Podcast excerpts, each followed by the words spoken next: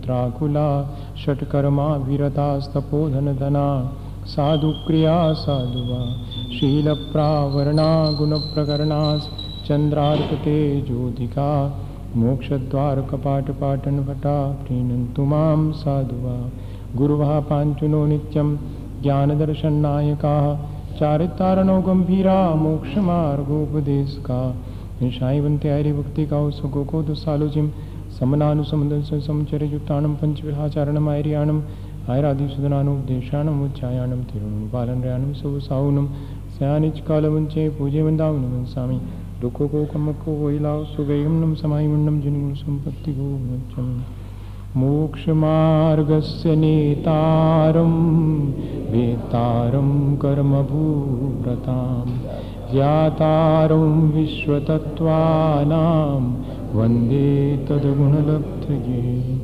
भगवान महावीर स्वामी के, आचार्य उमा स्वामी महाराज की, आचार्य गुरुवर विद्यासागर मुनि महाराज की।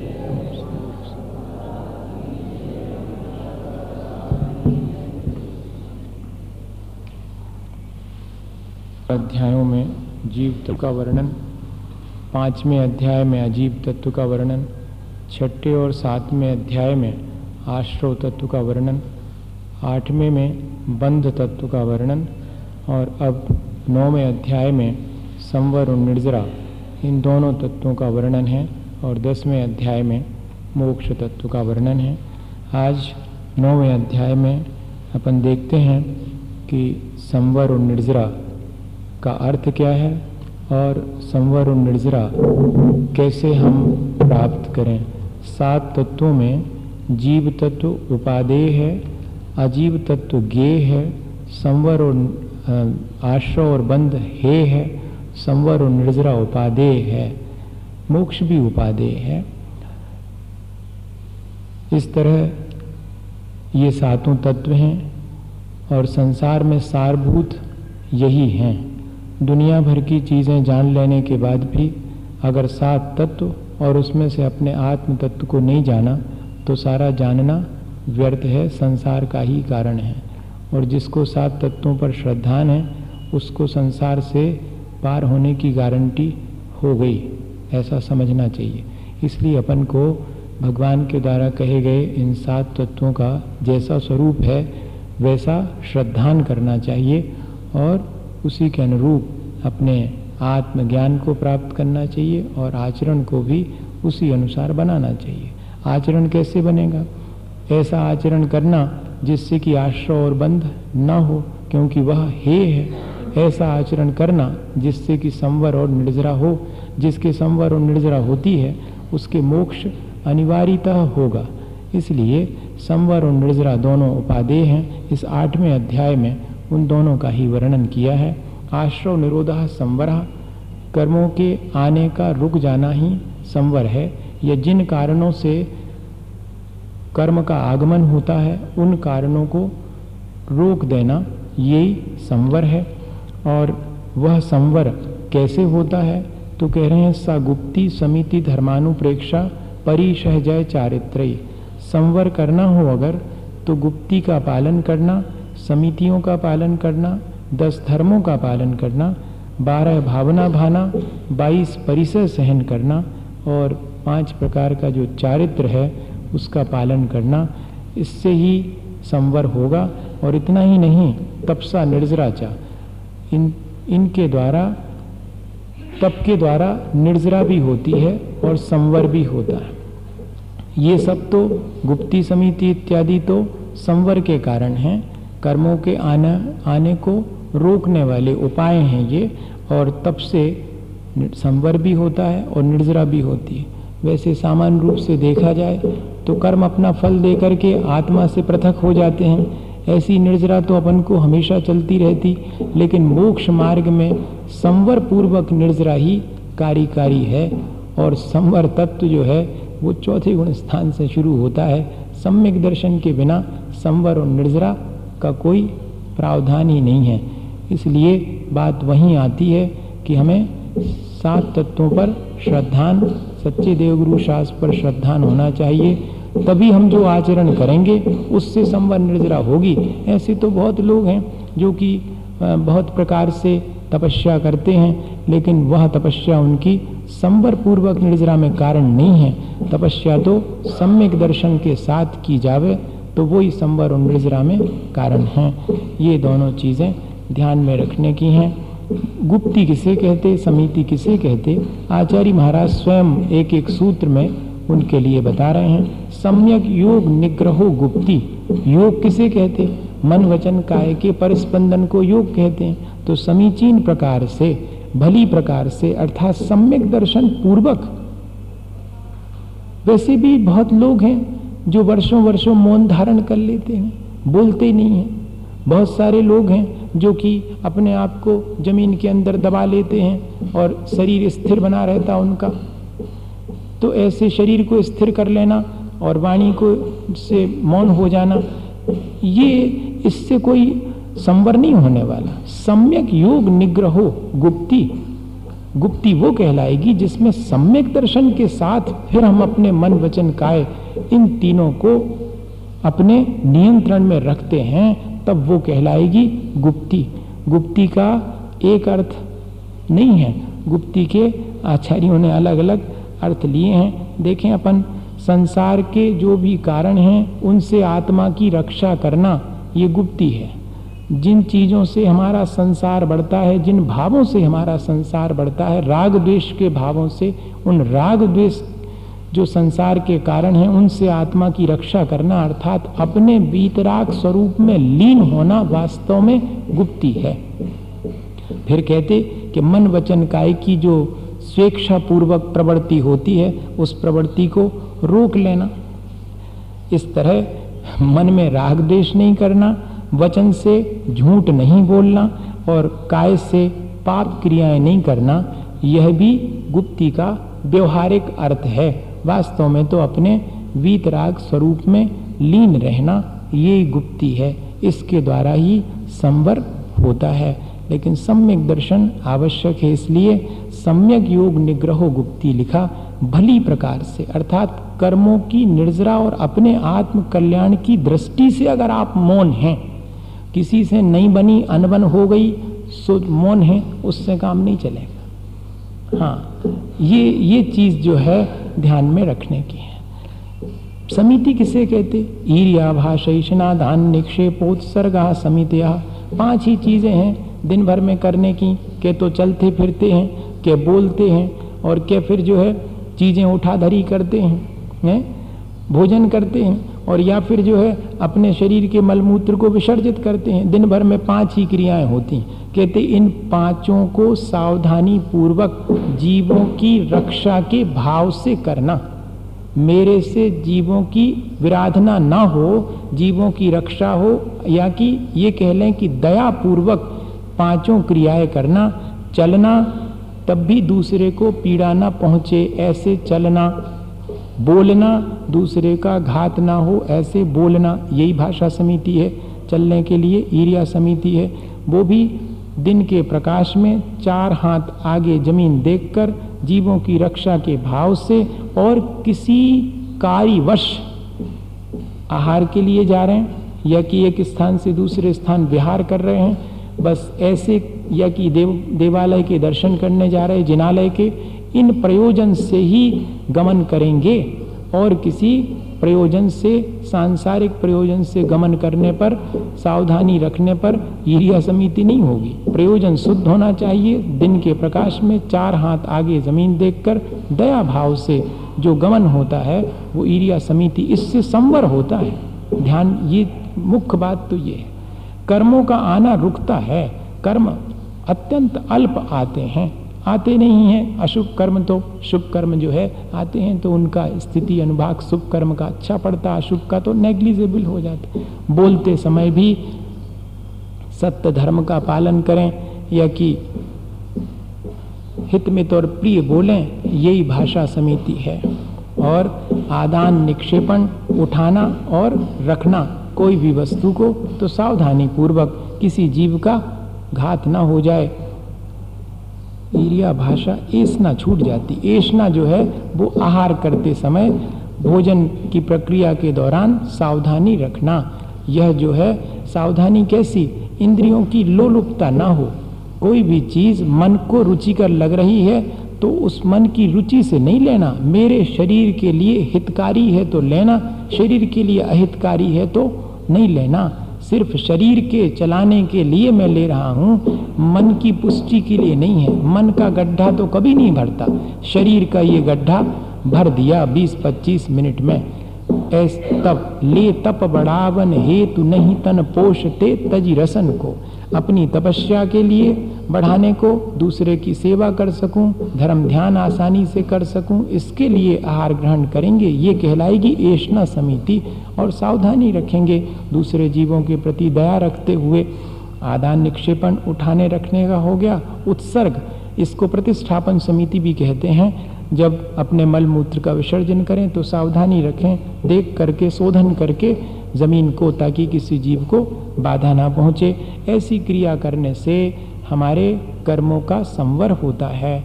दस धर्म हैं, अपन रोज समझ रहे हैं। उत्तम क्षमा मार्दव आर्जव शौच, सत्य संयम, तपस्यागा, किंचन्य, ब्रह्मचर्याणी, धर्म। इसमें जो उत्तम विशेषण लगाया है, वो समझने का है। वैसे तो बहुत लोग क्षमा भाव धारण करते, कहते उससे क्या होता? सम्यक दर्शन पूर्वक और भावी किसी भी आकांक्षा के बिना और वर्तमान में यश ख्याति की आकांक्षा के बिना जो क्षमा भाव धारण किया जाता है, वो उत्तम क्षमा है। वो उत्तम मार्दव है। उत्तम विशेषण सम्यक दर्शन के साथ भावी भोगों की आकांक्षा से रहित होकर वर्तमान में यश ख्याति और पूजा के अपेक्षा न रखते हुए जो क्षमा भाव धारण किया जाता, वो उत्तम क्षमा है। जो कोमलता का भाव है, वो उत्तम मार्दव है। जो रिजुता सरलता का भाव है, वो उत्तम आर्जव है। और जो निर्लोप प्रवृत्ति है, वो उत्तम शौच है। और जो सत्य धर्म का पालन है, सत्य बोलना और सत्य रहना भीतर से भी मन में भी सच्चाई रहे और वचन में भी सच्चाई रहे। संयम जो है, सब समझते हैं। आत्मनियंत्रण का नाम संयम है। और तप कर्म छयार्थम तप्यते तपा अनसन अवमोदर आदि जो तप हैं, वे त्याग समस्त प्रकार के अंतरंग और बहिरंग परिग्रह का त्याग कर देना। तो त्याग धर्म है, आकिंचन मेरा यहाँ कुछ नहीं है, ऐसे तेरे मेरे के भाव से या मैं और मेरेपन के भाव से मुक्त होने का नाम आकिंचन है। और अपने आत्मा में रमण करना, ब्रह्म का अर्थ आत्मा है, अपने आत्मा में लीन रहना पाँचों इंद्रियों के विषयों में प्रवृत्ति नहीं करना, पाँचों इंद्रियों के विषयों की लोलुपता नहीं होना, ये ब्रह्मचरी है। सामान्य रूप से सबका ध्यान अकेला ब्रह्मचरी के अर्थ में ऐसे ही जाता कि स्पर्श इंद्री की अपेक्षा से ब्रह्मचरी, लेकिन पाँचों इंद्री जिस व्यक्ति को रसना इंद्री की लोलुपता है, उसका ब्रह्मचरी नहीं पल सकता। ये ध्यान रखना। पाँचों इंद्रियाँ, जिसको बढ़िया बढ़िया संगीत सुनने की आकांक्षा है, समझना उसका ब्रह्मचर्य नहीं है। इस तरफ़ ध्यान नहीं जाता। पाँचों इंद्रियों के विषयों का पोषण अगर होता है तो वो अब्रह्म है। परिभाषा तो ब्रह्मचर्य की इस तरह की है। ये ब्रह्मचरी भी एक दस धर्म में से धर्म है। इस तरह ये दस धर्म हैं, जिससे कि हमारे कर्मों का आगमन रुकता है और साथ में निर्जरा भी होती है। फिर कह रहे हैं, बारह भावनाओं का चिंतन करना। बारह भावनाओं का चिंतन अगर कोई मुनि महाराज अपने निर्दोष व्रतों का पालन करके बारह भावनाओं का चिंतन करें तो लोकांतिक देव भी हो सकते हैं इस वर्तमान समय में भी, पंचम काल में भी। और वहाँ से आकर एक भाव के बाद वे मोक्ष जा सकते हैं। ये बारह भावनाएँ इतनी महत्वपूर्ण हैं। अनित्याशरण संसारिकत्वानित्वा सुच्याश्रव संवर निर्जरालोक बोधि दुर्लभ धर्म स्वाख्या तत्वानुचिंतन मनु प्रेक्षा संसार की नश्वरता का विचार करना और उसके साथ साथ मेरी आत्मा तो शाश्वत है, ऐसा विचार करना ये अनित अनुप्रेक्षा है।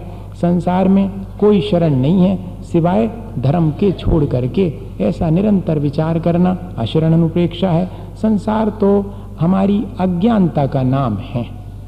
हम अपनी अज्ञानता और मोह की वजह से चारों गतियों में भ्रमण करते रहते, सभी जीव जो है चारों गतियों में भ्रमण करते हुए सुख दुख उठाते हैं। ये, यही संसार के बारे में विचार करना।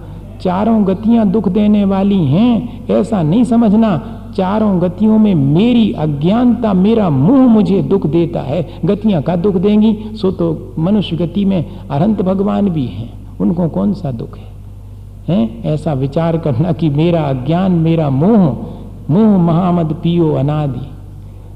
मैं अपने अज्ञानता से इन चारों गतियों में, सभी जीव अपनी अज्ञानता से चारों गतियों भ्रमण करते, यही संसार है। और यहाँ पर हम अपने सुख दुख को भोगने के लिए एक अकेले हैं। ऐसा निरंतर चिंतन करना, ये एकत्व भावना है। शरीर मेरे से अलग है। मेरा स्वभाव अलग है, शरीर का अलग है। ऐसा निरंतर विचार बनाए रखना ये अन्यत्व अनुप्रेक्षा है। शरीर की निस्सारता और साथ में शरीर के असुचिपने का विचार करना, लेकिन साथ में यह भी विचार करना कि इस शरीर से अगर भोग विलास करेंगे तो ये तो अपवित्र पहले से है, आत्मा और अपवित्र हो जाएगी। इसलिए अच्छा तो ये है कि इससे तपस्या करें, जिससे कि मेरी आत्मा निर्मल हो सके। ये तो इसको अगर निर्मल बनाऊँ भी तो ये निर्मल बनेगा नहीं। आत्मा निर्मल बन सकती, ऐसा विचार करना, ये असूची भावना है। निरंतर मेरे मन वचन की क्रिया और कषायों के द्वारा मेरे कर्मों का आगमन होता रहता है, मुझे इसी से संसार बढ़ता है। मुझे क्या विचार करना चाहिए कि कैसे इस आश्रव से बचूं? ये आश्रव तो मेरे लिए हानिकारक है। ऐसे आश्रव के बारे में, उसकी दोषों के बारे में विचार करना, ये आश्रव अनुप्रेक्षा कहलाएगी। और आश्रव तत्व में तो अपन आश्रव किन किन वजहों से होता है इसका विचार करते लेकिन आश्रव भावना में क्या विचार करेंगे? आश्रव के गुण और दोषों का विचार करेंगे तो आश्रव भावना कहलाएगी।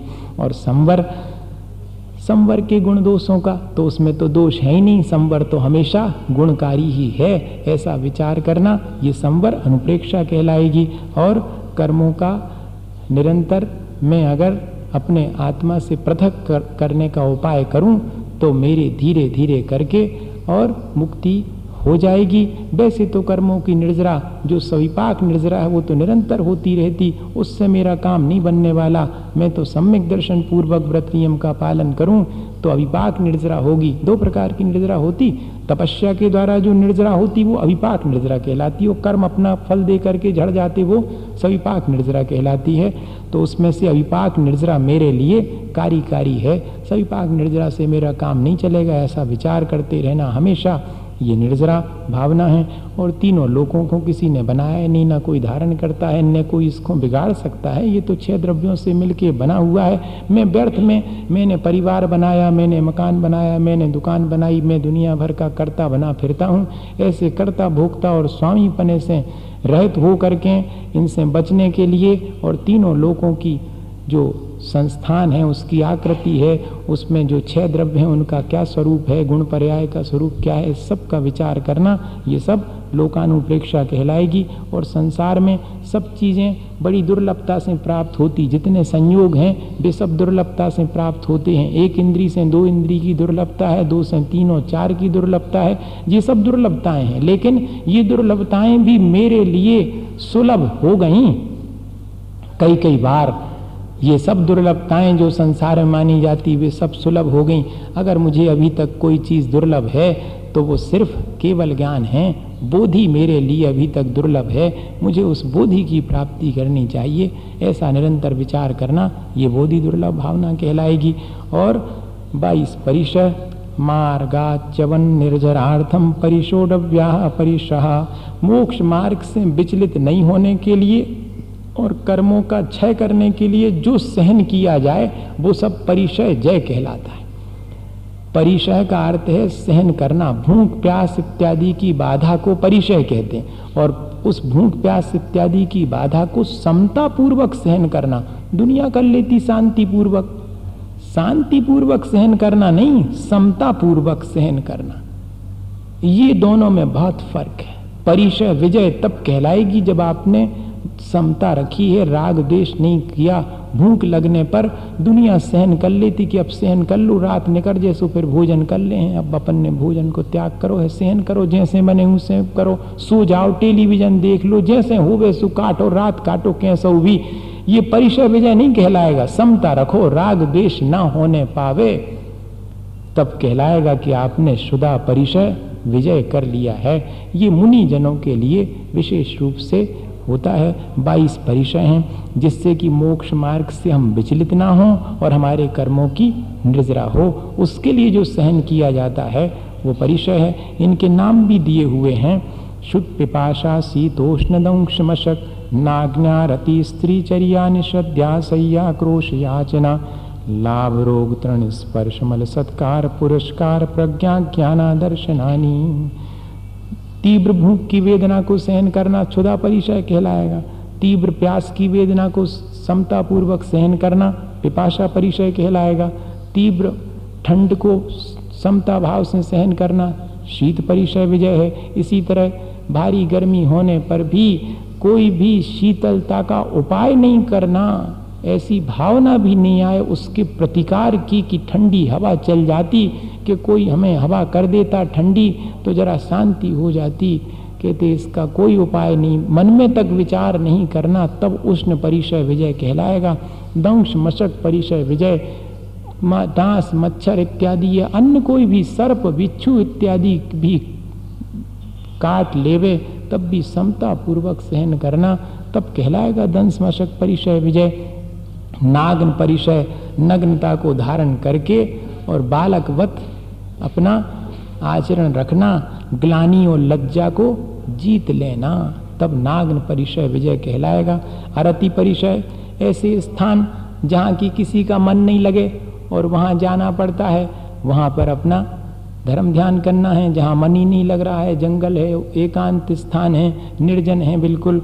या कि ऐसा भी स्थान जहाँ गंध इत्यादि आ रही, स्मशान में मुनिजन तपस्या करते थे तो वहाँ कौन सा अच्छा प्लेजेंट नहीं है वातावरण? बड़ा अनप्लेजेंट फील होता है आरती, जिससे कि अपन को घृणा उत्पन्न हो सकती है। तब उसके बाद भी वहाँ पर भी और समता पूर्वक उस सबको सहन करना। स्त्री परिचय जय, अगर कोई जो है आकर के और हमें विचलित करना चाहे, तब भी अपने मन को चलायमान नहीं होने देना। स्त्री परिचय जय आहार करने के लिए जाएँगे इधर से उधर गमन करेंगे तो लोग अपशब्द भी कहेंगे। तब उस समय शांति पूर्वक आने वाली बाधाओं को सहन कर लेना ये चरिया परिचय विजय है।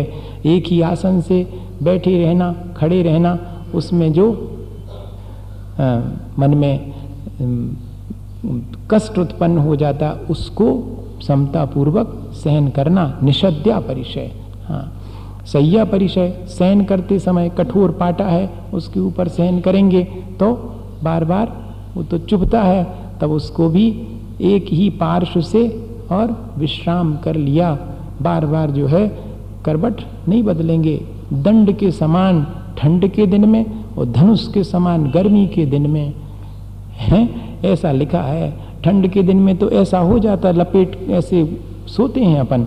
लेकिन कहते, ठंड के दिन में दंड के समान, जैसे कि एक डंडा पड़ा हुआ है, ऐसे स्ट्रेट सोना निद्रा नहीं आएगी। और गर्मी के दिन में, गर्मी के दिन में तो पाँव फैला के सोते, कहते, नहीं, गर्मी के दिन में ऐसे सुकड़ करके किसी जगह पर और सो, गर्मी भीषण है, तब और ज़्यादा मालूम पड़ेगी। तब सहन कहलाएगा, सैया परिचय, विजय कहलाएगी, आक्रोश परिचय, अज्ञानी जन हैं, और वे हमारे लिए अपशब्द भी कह सकते, गाली भी दे सकते हैं, बुरा कुछ कर भी सकते हैं। ऐसा हो जाता है, उस समय आक्रोश नहीं आना चाहिए। वो आक्रोश परिचय जय है। अज्ञानी जन मारपीट भी कर सकते हैं। दोनों स्थितियाँ बनी। जब कलकत्ता जा रहे थे, आचार्य महाराज के साथ में तो पीछे हम रह जाते थे सुबह सुबह। तो उस समय लोगों ने घेर लिया एक जगह, हम और समता सागर जी थे। तो पचास लोग थे उनने और बाकी संघ आगे निकल गया। कहने लगे ये आगे तो निकल गए और बाकी तो भीड़ के साथ ये दो आ रहे हैं। इनको तो ठीक कर देना चाहिए। ये नग्न क्यों घूमते हैं यहाँ पर? वेस्ट बंगाल में तो सभी लोग इस तरह के वो समझे कि नक्सलाइट हैं। इस तरह तो उन्होंने आकर के मेरे तरफ़ से और बहुत ज़ोर से हम लोग काय उत्सर्ग में पहले ही समझ गए थे कि यहाँ पर विपत्ति सामने आने वाली काय उत्सर्ग में लीन हो गए। उसने एक तो यहाँ पर ज़ोर से मारा, घूसा लेकिन अगले में उसको पता नहीं क्या लगा। वो ऐसे चुपचाप खड़ा रहा। फिर तब तक जो है लोग आ गए कि क्या कर रहे हैं आप? फिर उसको तक दुख हुआ। उसने क्षमा मांगी आचार्य श्री के पास आकर के। अगर उस समय अपन समता भाव नहीं रखते और कुछ प्रतिकार करते, उसको जवाब देते तो उपद्रव ज़्यादा होता। ये आक्रोश और बध परिचय, दोनों ही जीतना मार पीट किए जाने पर भी और याचना परिचय अशक्त हो जाने पर अब भिक्षा के लिए नहीं मिल रही है, तब भी शांत भाव रखना। अशक्त हो गए, उठ नहीं पा रहे हैं भिक्षा के लिए जा नहीं पा रहे तो कोई याचना नहीं कि हमें ले आओ, हमें ऐसा कर दो। नहीं, अलाप परिचय भिक्षा के लिए गए और चक्कर लगा करके आ गए, वृत्ति पर संख्यान लिया था, कठिन नहीं मिला, चुपचाप आकर के बैठ गए। ये अलाप परिचय विजय है, रोग परिचय दीक्षा ली, उसके बाद से निरंतर कोई ना कोई रोग शरीर में बना हुआ है तो ठीक है समता पूर्वक सहन करो। यही रोग परिचय विजय। कर्मों का संवर भी और निर्जरा दोनों ही इससे होती हैं। तरण स्पर्श परिचय। रास्ते में चलते समय कांटे, पत्थर, कंकड़ सब चुभेंगे। समता पूर्वक उनके लिए सहन करना तृण परिचय है। शरीर पर स्नान नहीं करने की वजह से और पसीना चिपक जाएगा, उसमें धूल चिपक जाएगी तो उसको समता पूर्वक सहन करना ये मल परिचय विजय है। सत्कार पुरस्कार, सत्कार कह, सत्कार कहलाता है।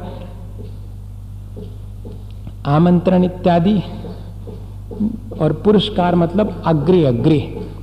सत्कार में जैसे कि कोई ने नहीं बुलाया तो कैसा फील होता? अरे हम इतने बड़े, हमें बुलाओ तक नहीं है। या कि बुलाया तो मगर पीछे बुलाया आगे नहीं किया। अरे हमें आगे क्यों नहीं किया? ऐसा भाव नहीं आना चाहिए। तब सत्कार पुरस्कार नाम का ये परिचय सहन कहलाएगा। समता पूर्वक कोई ने नहीं बुलाया, कोई ने सम्मान नहीं दिया, कोई ने आगे नहीं किया। कोई बात नहीं है। मुझे तो अपने कर्मों की निर्जरा करनी है। तुम बुलाओ तो और सम्मान दो तो कोई फ़र्क नहीं है। ऐसा अगर करते हैं तो सत्कार पुरस्कार परिचय विजय है। प्रज्ञा परिचय विजय। बहुत तपस्या करने के बाद भी मुझे अवधि ज्ञान इत्यादि प्राप्त नहीं। प्रज्ञा परिचय, बहुत ज्ञान का अतिशय प्रकट हो जाने पर अहंकार नहीं करना, विनय बने रहना, तब कहलाएगी। प्रज्ञा परिचय, ज्ञान को सहन करना आचार्य श्री कहते कि सबसे कठिन है। अज्ञान को सहन करना तो आसान है।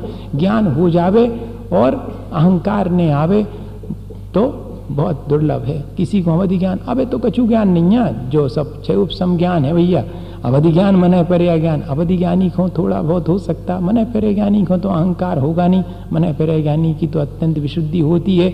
छह उपसम ज्ञानी को अहंकार होने की संभावना ज़्यादा होती है। तो कहती कि भाई, ज्ञान बहुत हो जाने पर भी अहंकार नहीं करना, विनय बनी रहना। अज्ञान हो सकता, बहुत तपस्या करने के बाद भी ज्ञान का छे उपसम ना हो तो दुखी नहीं होना। कि अरे मैंने तो सोचा था, सुना था कि तपस्या करने से बहुत ज्ञान होता मेरे तो कुछ भी विशेष ज्ञान ही नहीं हुआ। कैसी तपस्या है ये?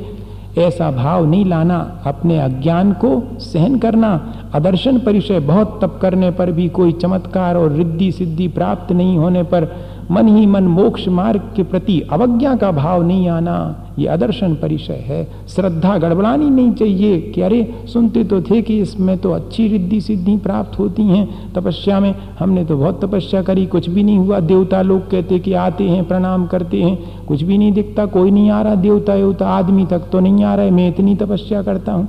अब ले यही एक तकलीफ़, कहती, ये अदर्शन परिचय विजय है। शांति पूर्वक उसको समता पूर्वक सहन करना शुद्ध पिपाश ये हो गया। सूक्ष्म सांप्राय शदमस्त वीतराग योग चतुर्दश।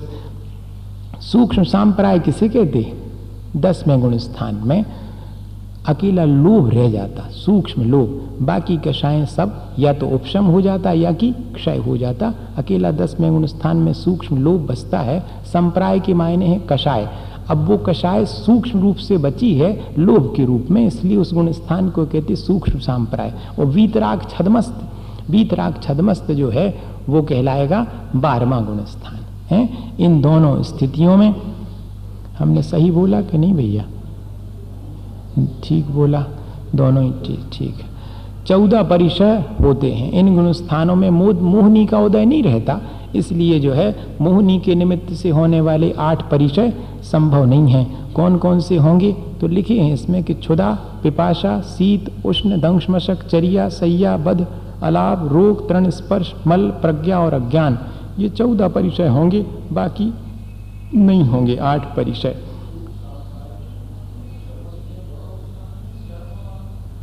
हैं? छदमस्त में दोनों ही लेना चाहिए, ग्यारहवा, बारहवा। उपशांत कषाय और क्षीण कषाय वही मैं कह रहा था कि मैंने बारहवा तो बोल दिया, गलत तो नहीं है, ग्यारहवा भी रहेगा। वीतराग छदमस्त। उपशांत कषाय वीतराग छदमस्त और क्षीण कषाय वीतराग छदमस्त। ये दोनों ग्यारहवें बारहवें गुण स्थान के नाम हैं। तो इन इन अवस्थाओं में मोह का अभाव रहता है, इसलिए दसवें, ग्यारहवें, बारहवें, इन तीनों में ये चौदह परिचय होंगे, बाकी आठ परिचय नहीं होंगे। एक आदर्श जिन्हें, जिनेन्द्र भगवान के मात्र ग्यारह परिचय होते हैं वेदनी की उदय की अपेक्षा से।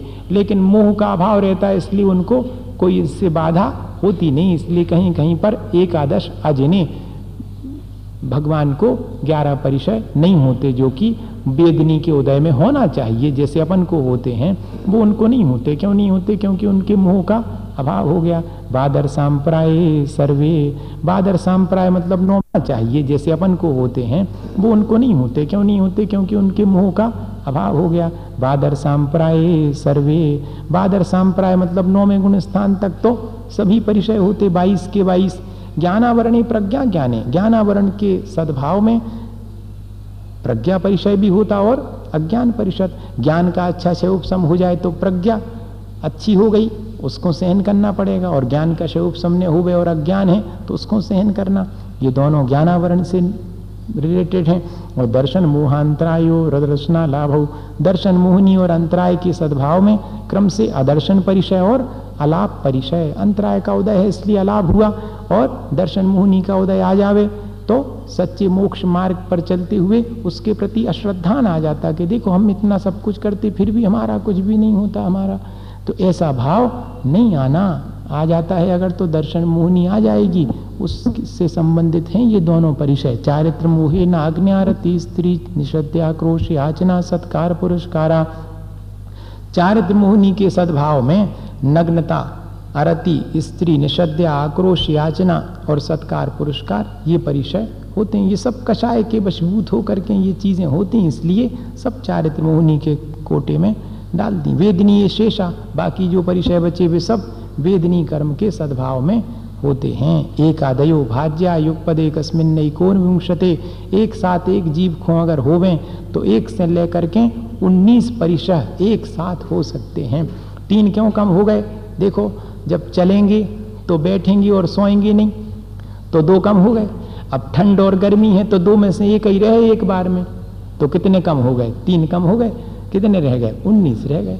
तो उन्नीस एक साथ उन्नीस परिचय हो सकते हैं हों तो। और नहीं तो एक, दो, चार भी हो सकते हैं। बाईस पूरे के पूरे नहीं होंगे उन्नीस तक अधिकतम हो सकते हैं। सामायक क्षेदोपस्थापना परिहार विशुद्धि सूक्ष्म सांपराय यथा ख्यातमिति चारित्रम। अब आखिरी जो है, सूत्र का चारित्र। परिचय जय हो गया, फिर चारित्र और रह गया। तो कहते चारित्र पाँच प्रकार का है। सामायिक चारित्र, आत्मा में हमेशा लीनता रहना, आत्मलीनता का नाम ही सामायिक चारित्र है, या कि समता संहारे।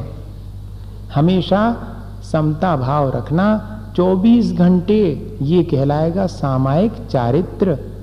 आत्मा में लीन रहना, और अगर आत्मा से लीनता नहीं हो पावे, बाहर आओ तो बाहर भी समता भाव रखना तो 24 घंटे सामायिक चारित्र, ये छठे सात में आठ में और नौ में गुण स्थान तक सामायिक चारित्र चलता है और छेदोपस्थापना अगर अपने आत्मा में लीन नहीं रह पाए और निर्विकल्प समाधि से बाहर आ गए, विकल्प हो गया तो विकल्प होने से थोड़े बहुत दोष लगेंगे और पुनः उन दोषों का प्राश्रित इत्यादि करके फिर से निर्विकल्प अवस्था में पहुँच गए। ये कहलाता छेदोपस्थापना, छेदे सती उपस्थापना।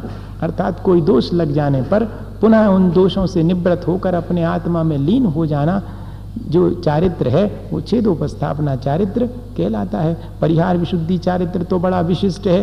तीस साल तक अपने घर में सुखपूर्वक रहे और फिर बाद में जो है दीक्षा ली। फिर तीर्थंकर के पाद मूल में प्रत्याख्यान नाम का जो पूर्व है, उसका अध्ययन करते हैं। तब जाकर के वर्ष पृथक तो तीन वर्ष से नौ वर्ष के बीच की अवधि में उनके लिए मुनि महाराज को परिहार विशुद्धि नाम का चारित्र उत्पन्न होता है।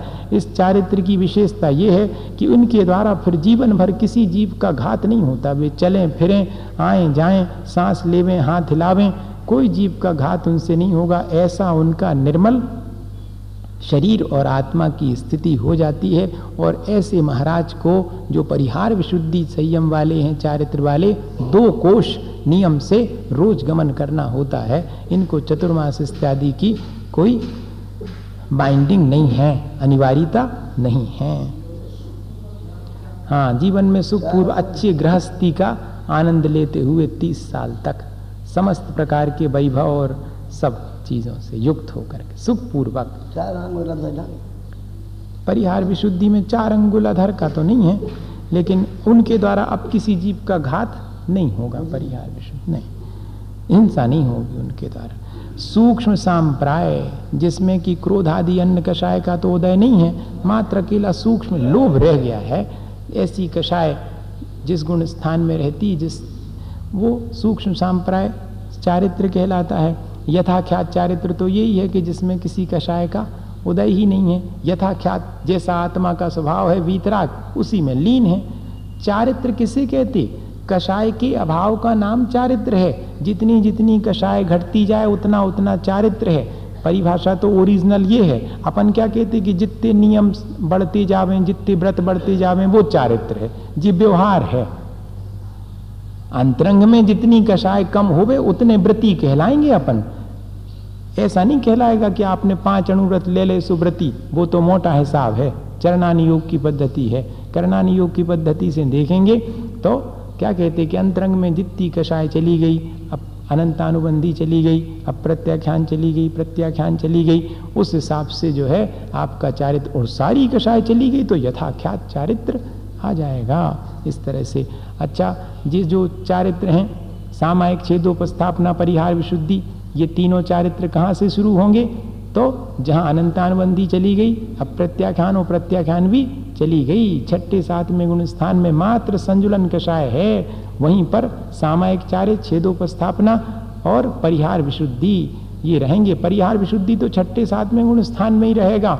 लेकिन सामायिक और छेदोपस्थापना छठे गुण स्थान से लेकर के नौवें गुण स्थान तक जा सकता। अब पूछो। पंचम काल में सामाय को छेदोपस्थापना चारित्र होगा और परिहार विशुद्ध नहीं।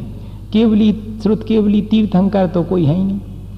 तो कहाँ से होएगा? पंचम काल में।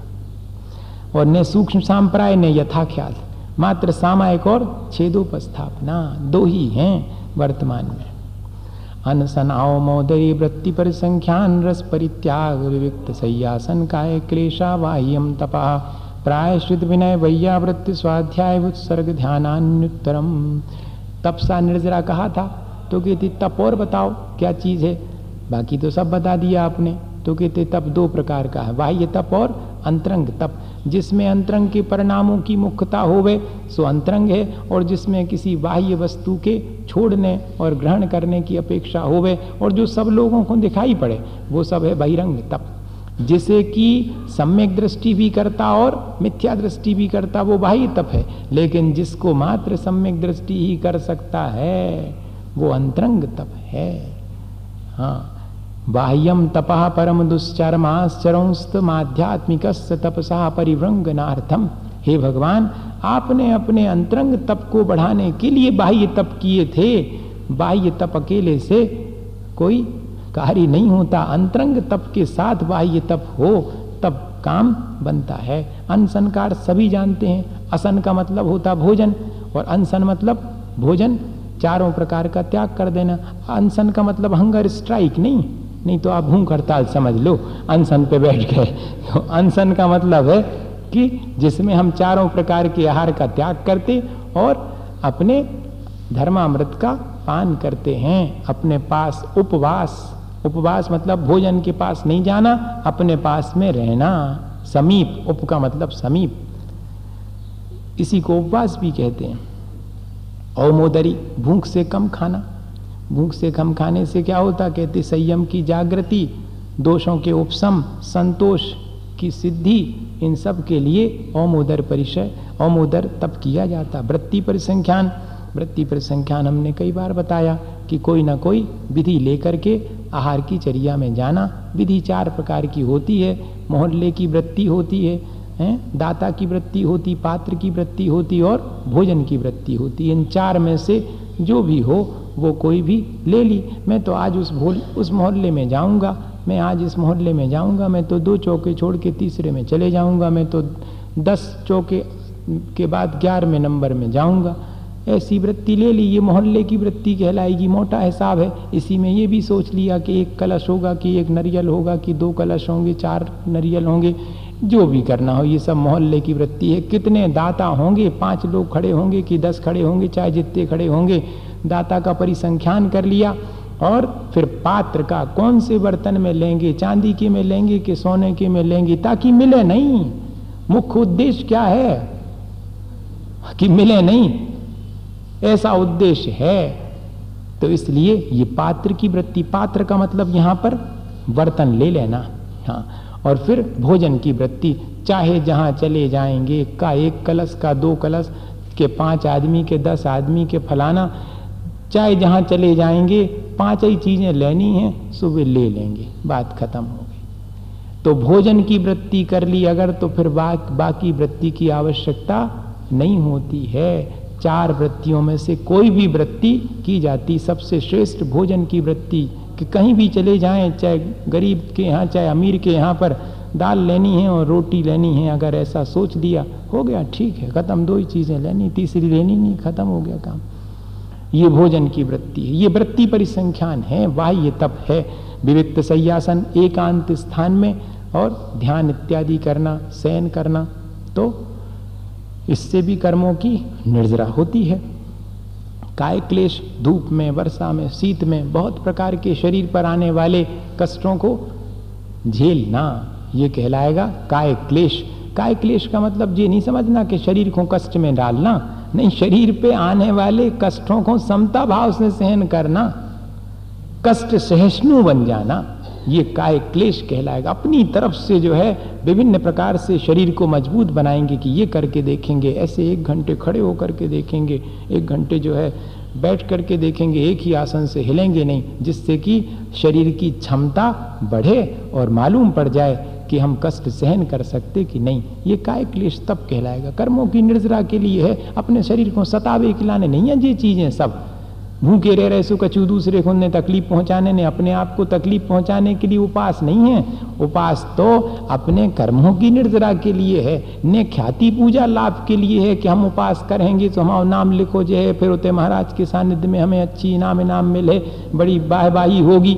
इसके लिए नहीं, कर्मों की निर्जरा के लिए करना भैया। बाहबाही लूटने के लिए तो दुनिया करती है, उससे उससे कर्मों की निर्जरा का कोई संबंध नहीं। इसलिए ये सब तप भी कर्मों की निर्जरा में बाह्य तप होने के कारण, के बावजूद भी कार्यकारी हैं। प्रायश्चित तो अपने दोष का शोधन करने की जो प्रक्रिया है, उसे प्रायश्चित कहते हैं। पूज्य पुरुषों के प्रति आदर भाव रखना अंतरंग से। हाँ दर्शन, ज्ञान, चारित्र, तप और तपस्वी जनों की हमेशा मन में विनय रखना। प्रत्यक्ष में भी और परोक्ष में भी ये विनय नाम का तप है भैया वृत्ति, जो पूज्य पुरुष है, उनकी यथायोग सेवा का भाव रखना, वो भैया वृत्ति कहलाएगी। आलस छोड़ करके निरंतर ज्ञान के अभ्यास में लगे रहना, ये स्वाध्याय कहलाएगा। चिंतन, मनन, सब स्वाध्याय में आएगा। वाचना प्रचनानुप्रेक्षा आगे जाके कहेंगे खुद ही। इनके भेद प्रभेद बताएँगे। विसर्ग, शरीर के प्रति मैं और मेरेपन का त्याग कर देना, ये विसर्ग। शरीर से ममत्व हटा लेना, ये विसर्ग। और आत्मा में लीन हो जाना, समता भाव रखना, ये ध्यान कहलाता है। इन सब के भेद बताएँगे। नौ, चतुर्दश, पंचद्वी, भेदा यथा क्रम प्राग, ध्यानात। ध्यान से पहले पहले इनके भेद गिना रहे हैं। प्रायश्चित के तो नौ हैं, विनय के चार भेद हैं, फिर व्रत के दस हैं, स्वाध्याय के पाँच हैं और विसर्ग के दो भेद हैं। इस तरह इनके भेद अब नाम बताओ। जितते हैं तो कहते, आलोचन प्रतिक्रमण तदुभय विवेक, विसर्ग तपस्छेद परिहारोपस्थापना आलोचना करना, गुरु के सामने जाकर बालक वत सरल होकर के अपने दोषों का निवेदन करना, ये आलोचना कहलाती। अपन लोग दूसरे की निंदा करते हैं, इसमें क्या करना है?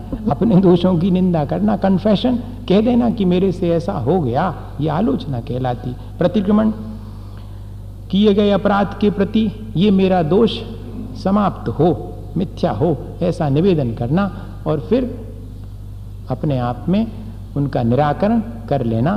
तो दोषों के निराकरण का नाम प्रतिक्रमण कहलाता और जब हम आलोचना पूर्वक प्रतिक्रमण करेंगे तो वो तदुभय।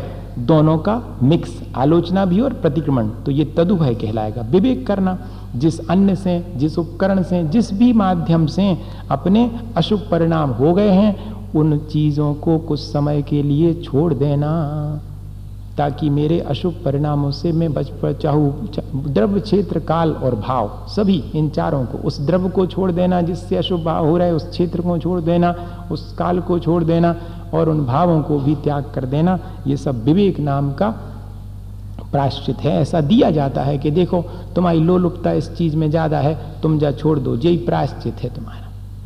है? तुमने भूल से ये चीज़ ग्रहण कर ली, चलो अब एक दिन के लिए और वो चीज़ छोड़ो, क्योंकि तुम्हारा उसके प्रति राग भाव जागृत हो गया तो उसी चीज़ को फिर छोड़ो। ये विवेक हो गया। विसर्ग, दो ध्यान, एक निश्चित समय के लिए काय उत्सर्ग इत्यादि दे देते हैं कि इतने काय उत्सर्ग करो उस जगह स्थान पर जा करके यही तप है, कर्मों की निर्जरा के लिए। तो ये ये कौन सा कहलाएगा? प्राश्चित तप। प्राश्चित के रूप में काय उत्सर्ग भी दे सकते हैं और बारह प्रकार के तप भी दे सकते हैं। प्रायश्चित के रूप में कि आज उपवास करना, ऊन उदर कर लेना, इस तरह से। तो ये तप भी उसी के अंतर्गत आ गए, प्राश्चित के अंतर्गत। और छेद, दोष का परिहार करने के लिए कुछ समय के लिए दीक्षा का छेद कर देते हैं। हाँ कोई अहंकारी होवे, दीक्षा का छेद जो है, वो अच्छे सहनन वाले को जो कि सहन कर सके, उसी को किया जाता है, दिया जाता है। जिस सब प्राश्चित जो है, आचार्य भगवान जानते कि कौन को कौन सा दिया जावे। ऐसा ना हो कि प्राश्चित लेकर के और संकलिश हो जावे, सुकर्म और बन जाएँगे। प्राश्चित संकलेश के लिए नहीं है। प्राश्चित तो मन की शुद्धि के लिए है। छेद प्राश्चित दे दिया जाता कि अहंकार कम होवे। कल तक जिनसे नमोस्तु करवाते थे और अपने को बड़ा मानते थे, अब तुम्हारी दीक्षा कम कर दी। बे तुमसे पहले आहार को उठेंगे, तुम बाद में उठना, सहन करना। ये प्राश्चित हो गया। छेद नाम का। दीक्षा घटा दी। तो जो पुराने नए लोग थे, वे सीनियर हो गए, आप जूनियर हो गए। इस तरह से जो है छेद नाम का परिहार अपने संग से दूसरे संग में भेज दिया कि जाओ इतने एक साल के लिए उस संग में रहना, उन्हीं आचार्य की आज्ञा में रहना, उन्हीं से प्राश्चित इत्यादि लेना। इस तरह से तब ये परिहार नाम का उपस्थापना। बड़े दोष हो जावे तो पूरी दीक्षा समाप्त करके नए सिरे से फिर दीक्षा देना, ये उपस्थापना, ये छेद, परिहार और उपस्थापना, ये तीनों प्रायश्चित। अब जो है आचार्य महाराज कहते कि ये अब सहन करने योग नहीं रहे, इसलिए इनको कदित क्वचित कदाचित कोई को देवें तो देवें, अन्यथा ये नहीं दिए जाते। ये वज्र वृषभ नाराज़ सहनन वाले ही इस प्राश्चित को कर पाते हैं। नहीं तो बहुत संकलेश होता है। ज्ञान दर्शन चारित्रोपचारा, विनय जो है ज्ञान की विनय करना, है? और दर्शन की विनय करना। आदर भाव रखना उनके सामने आने पर विनय पूर्वक खड़े हो जाना, उनको स्थान देना, आसन करना, नमस्कार करना, ये सब उपचार विनय कहलाएगी। ये विनय भी तप है, कर्मों की निर्जरा इससे भी होती है। लेकिन अंतरंग में परिणाम अच्छे होना चाहिए, नहीं तो फिर वो बटरिंग खिलाने लगती। क्या? बहुत फ़र्क है? विनय का मतलब चापलूसी नहीं, विनय का मतलब तो अंतरंग में उनके गुणों के प्रति अनुराग है। उनके गुणों के प्रति हमारे मन में श्रद्धा है। आचार्य उपाध्याय तपस्वी सैक्ष ग्लान गणकुल संग साधु मनोज्ञानाम। वृत्ति दस प्रकार की कही गई, क्योंकि दस प्रकार के साधु हैं अलग अलग आचार्य हैं। सब समझते हैं, जो व्रतों का स्वयं आचरण करें, दूसरे से भी कराएँ, वे आचार्य हैं, उनकी सेवा करना। उपाध्याय, जो मुनि जनों को अध्ययन कराते, वो उपाध्याय हैं। महातप करने वाले दो दो आठ आठ दिन के, पंद्रह पंद्रह दिन के, मास मास के उपवास करने वाले महातपस्वी हैं, उनकी सेवा करने का अवसर प्राप्त करना सैक्ष हैं जो निरंतर अपने ज्ञान और ध्यान में लगे रहते, अध्ययन करते रहते हैं। वे सैक्ष कहलाएँगे। और ग्लान जिनकी की शरीर रोग से ग्रसित है, उनकी सेवा करना जो चिर दीक्षित साधुओं का समूह है, दो या तीन साधुओं के जो कि चिर प्रवर्जित हैं, वर्षों से दीक्षित हैं, उनके समूह को गण कहते हैं और सात आठ के समूह को गच्छ कहते हैं। इतना फ़र्क है। और कुल दीक्षा देने वाले आचार्य की जो परंपरा है, वो कहलाएगा कुल। उसकी सेवा करना। संघ का अर्थ होता है चार प्रकार का संघ, मुनि आरी का, श्रावक, श्राविका या फिर ऋषि, मुनि, यति और अनगार, ये चार प्रकार का ऋषि कहते किसे कहते रिद्धिधारी मुनि महाराज को ऋषि कहते वर्तमान में कोई रिद्धिधारी नहीं है। और यति किसे कहते जो श्रेणी में चढ़े हुए हैं, वे यति कहलाते वे भी नहीं हैं। मुनि किसे कहते मन पर ज्ञान और अवधि ज्ञान से युक्त हैं, वे मुनि कहलाते हैं। वे भी आज नहीं हैं। आप तो फोकट में है क्या थमाए लाने मुनि। अगर देखा जाए, कहाँ है अवधि ज्ञान, कहाँ है मन पर ज्ञान उसको कहेंगे मुनि, जिसके अवधि ज्ञान और मन पर ज्ञान है। वास्तव में तो हम कौन से कहलाएँगे? सामान्य अनगार, ग्रह का त्याग करने वाले हैं। लेकिन अनगार शब्द लिखने में अच्छा नहीं लगता। इसलिए मुनि शब्द का प्रयोग उपचार से होता है। हैं? ऐसा चार प्रकार के हैं। और साधु किसे कहते? अपन तो सामान्य रूप से सबको साधु कहते। कहते, भाई, जिन्होंने वर्षों हो गई दीक्षा लेकर चिर प्रवर्जित मुनि को साधु कहते हैं। यहाँ पर ऐसी परिभाषाएँ हैं भैया। और मनोग कौन है? जो दीक्षा के सम्मुख है। अभी दीक्षा बस अगले क्षण होने वाली है। ऐसे की भी सेवा वो कहलाएगा मनोक या कि लोक में पूज्य है, जो सबके लिए उस साधु को भी मनोज्ञ कहते हैं। इन सब की यथायोग सेवा करना, स्वाध्याय के पाँच भेद हैं, वाचना प्रचनानुप्रेक्षा मनाय धर्मोपदेश। वाचना अर्थात गुरु के मुख से निर्दोष रीति से सूत्र का अध्ययन करना वाचना कहलाएगी। सेल्फ स्टडी का नाम वाचना नहीं है। बहुत लोग करते सेल्फ स्टडी किताब पलट ली, आपने पढ़ ली पूरी।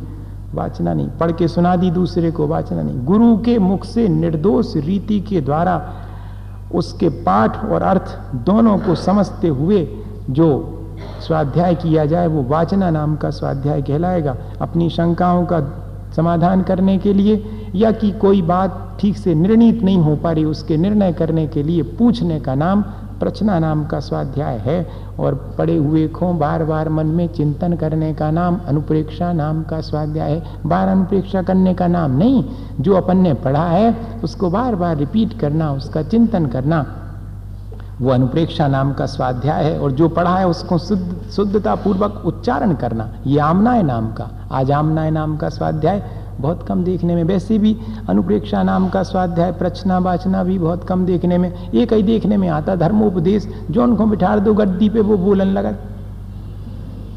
चाहे वाचना गुरु मुख से सुनी हो, चाहे नहीं सुनी हो प्रचना नाम का स्वाध्याय कभी किया हो, चाहे नहीं किया हो, चिंतन मनन किया हो, चाहे नहीं किया हो, आमनाय को दो चार दस ठो श्लोक भी नहीं आते हों। अरे ज्ञान सागर जी महाराज को दस हज़ार श्लोक प्रमाण याद था।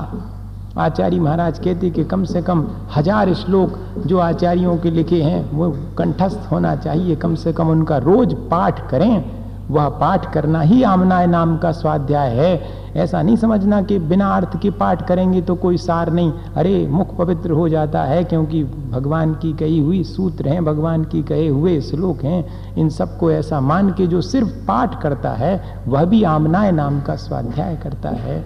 और धर्मोपदेश तो सब समझते हैं, धर्म की चार बातें। लेकिन कैसे सुनाना? अपनी विद्वत्ता बताने के लिए नहीं करुणा पूर्वक जीवों का हित हो, ऐसी भावना से जो जिनेन्द्र भगवान की वाणी कही जाती है, वो धर्मोपदेश कहलाएगा।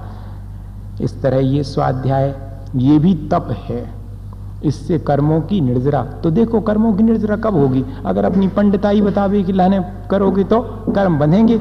और अगर जीवों के हित के लिए और अपने स्वयं के हित के लिए कि स्वाध्याय करूँगा, चार बातें धर्म की आपके माध्यम से मैं भी पढ़ूँगा तो इसमें कर्मों की निर्जरा होगी। ऐसा भाव रखना चाहिए। बाह्य तरोपा, नहीं बाह्याभ्यंतरोपध्यो बाह्य और अभ्यंतर दो प्रकार की उपधि का त्याग करना यही विसर्ग है। बाह्य में तो धन धान इत्यादि है, उसका त्याग कर दिया। और अंतरंग में क्रोध आदि कषाय हैं। दस प्रकार के परिग्रह का, बाह्य परिग्रह का त्याग करना बहुत आसान है। लेकिन अंतरंग के चौदह प्रकार के परिग्रह का त्याग बहुत कठिन है।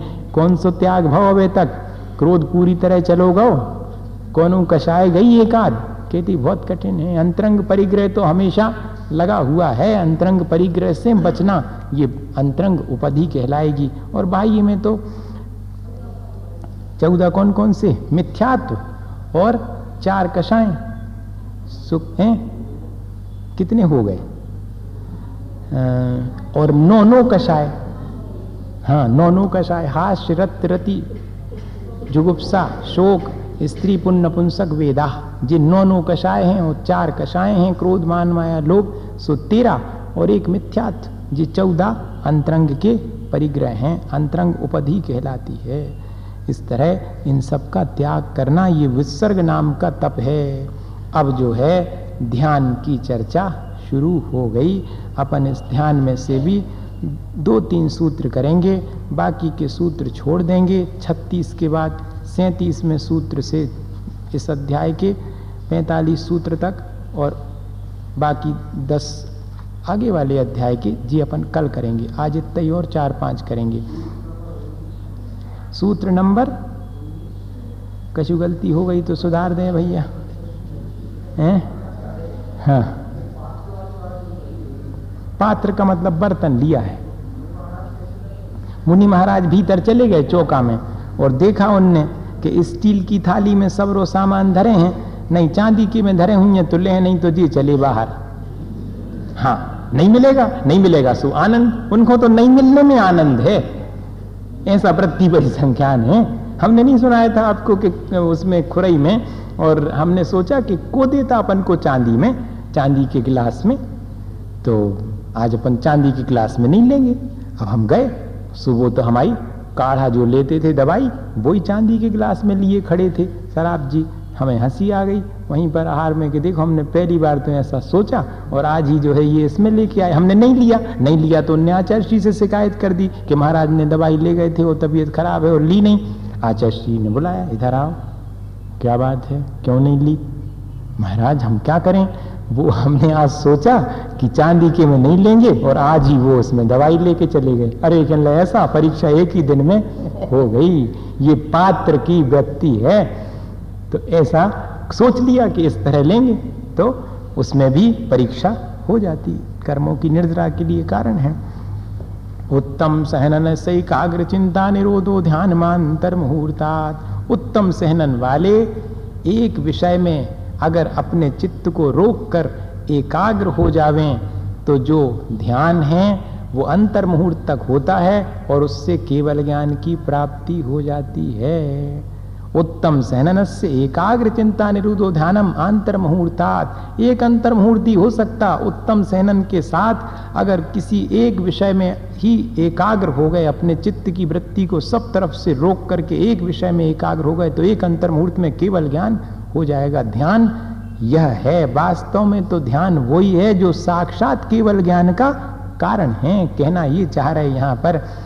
और वैसे अगर देखा जाए तो आर्त, रौ, धर्म, शुक्लानी आर्थ ध्यान, रौ ध्यान, धर्म ध्यान और शुक्ल ध्यान के भी से ध्यान चार प्रकार का है। परे मोक्ष हेतु, बात आखिरी के दो, धर्म ध्यान और शुक्ल ध्यान तो मोक्ष के कारण है। इसका मतलब ये अपने आप निश्चित हो गया कि आर ध्यान और रौद्र ध्यान तो संसार के कारण हैं। आर्थ का मतलब होता है दुख, जिसमें कि हम अंदर अंदर पीड़ा महसूस करते हैं और निरंतर उसी पीड़ा का चिंतन करते रहते, वो आर्थ ध्यान कहलाता। रौद्र ध्यान क्या कहलाता? जो क्रूर भाव हैं। रुद्र अर्थात क्रूर, जो अपने भीतर दूसरे को तकलीफ़ पहुँचा करके सुख होता है, वो बड़ा क्रूर भाव है। झूठ बोल करके जो हर्ष और आनंद अपने भीतर हो अगर तो वो अपना भाव क्रूर है, वो रौद्र ध्यान है। इस तरह ये रौद्र ध्यान है। अच्छे भाव हैं, सदाचार का पालन है तो धर्म ध्यान है। और अत्यंत निर्मल परिणाम हो, एकाग्रता हो, वो शुक्ल ध्यान है, मोटी परिभाषा है, जिसमें स्वयं को की पीड़ा का विचार है, वो आर ध्यान। जिसमें दूसरे को पीड़ा देने का विचार है, वो रौद्र ध्यान। और जिसमें अपने आत्मा के कल्याण का, के लिए एकाग्रता है, वो धर्म ध्यान, जिसमें अपने आत्मा के साथ साथ प्राणी मात्र के कल्याण का विचार है, वो शुक्ल ध्यान। देखो, ऐसी परिभाषा बनाना हो तो सरल परिभाषा ये है। आर्दम मनोज्ञ संप्रयोगे तद्विप्रयोगाय स्मृति समन्वा हारा आर्ध्यान कैसे होता? कोई वस्तु अपने को अमनोग अर्थात अप्रिय है और उस वस्तु का संयोग हो गया। अनिष्टकारी अप्रिय वस्तु अपन को मिल गई तो अब निरंतर क्या विचार चलता? कब इसका वियोग होवे, कब इसका वियोग होवे? इसी का चिंतन चलता रहता है। ये कहलाएगा अनिष्ट संयोग नाम का आर्त ध्यान, विपरीतम मनोज्ञ अब कोई प्रिय वस्तु है और उसका वियोग हो गया तो कब उसका संयोग हो, कब उसका संयोग हो? इस तरह निरंतर जो विचार चलता रहता है, वो कहलाएगा इष्ट संयोगज इष्ट वियोगज नाम का आर्त ध्यान और वेदनायाश्च शरीर में कोई व्याधि हो गई, अब हम खोकाय हो गई और ज़िंदगी निकल गई, अब ये कब ठीक होगी होगी कि नहीं होगी, इसी गुड़ा भाग में लगे हुए तो ये कहलाएगा पीड़ा चिंतन नाम का आर ध्यान। ये अपन करते रहते हैं। इष्ट का वियोग होने पर, अनिष्ट का संयोग होने पर, पीड़ा होने पर, इन्हीं में अपना मन लगा रहता है घंटों। तो ये सब आर्त ध्यान है। और निदानम चा। अबे तो सब ठीक चल रहा हो। कल का पता का हुई है? कल की चिंता है, संजा की चिंता है। और ये जीवन की नहीं तो अगले जीवन की चिंता है कि पता नहीं क्या होगा। अरे पता को का करने पता। अबे उपद्रव कर हो तो आगे बिगड़ने हैं। और अबे अच्छा करोगे तो आगे अच्छा होगा। अब इसमें चिंता करने की क्या बात? नहीं, सो चिंता भी कर रहे और उपद्रव भी करते जा रहे। अपने हाथ से अपना आहित भी करते जाओ और कहो कि हम तो आगे के लिए चिंतित हैं बहुत। कहती नहीं, ऐसी चिंता व्यर्थ है अच्छा करेंगे तो अच्छा होगा, चिंतित होने की बात ही नहीं। निदानम, भावी भोगों की आकांक्षा नहीं करना। ये, और अगर भावी भोगों की आकांक्षा है तो वो निदान कहलाएगा। दो प्रकार का होता, लेकिन एक प्रशस्त होता और एक अप्रशस्त होता है। आगे हमें अच्छा शरीर मिले जिससे तपस्या करें। तो जी, प्रशस्त है। आगे हमें सच्चे देवगुरु शास्त्र का सानिध्य मिले, हमें सम्यक दर्शन की प्राप्ति के लिए कारण मिले, इन सब का अगर हम विचार रखते हैं तो प्रशस्त वो भला है। लेकिन अपने पाँच इंद्री के भोगों का अगर आगे संयोग होवे, ऐसी चिंता हमेशा करती रहती तो वो अप्रशस्त निदान कहलाएगा। तद विरत देश विरत प्रमत्त संयता नाम ये जो है, किस किस के लिए होता? आर ध्यान अविरति को तो होता ही है। देश व्रति को भी हो सक, होता है। और प्रमत्त संयत के भी आर्त ध्यान होता है, लेकिन निदान नाम का आर्त ध्यान मुनि जनों के नहीं होता है। कभी कभी और कदाचित इष्ट के वियोग, अनिष्ट के संयोग और पीड़ा के चिंतन से आर्त ध्यान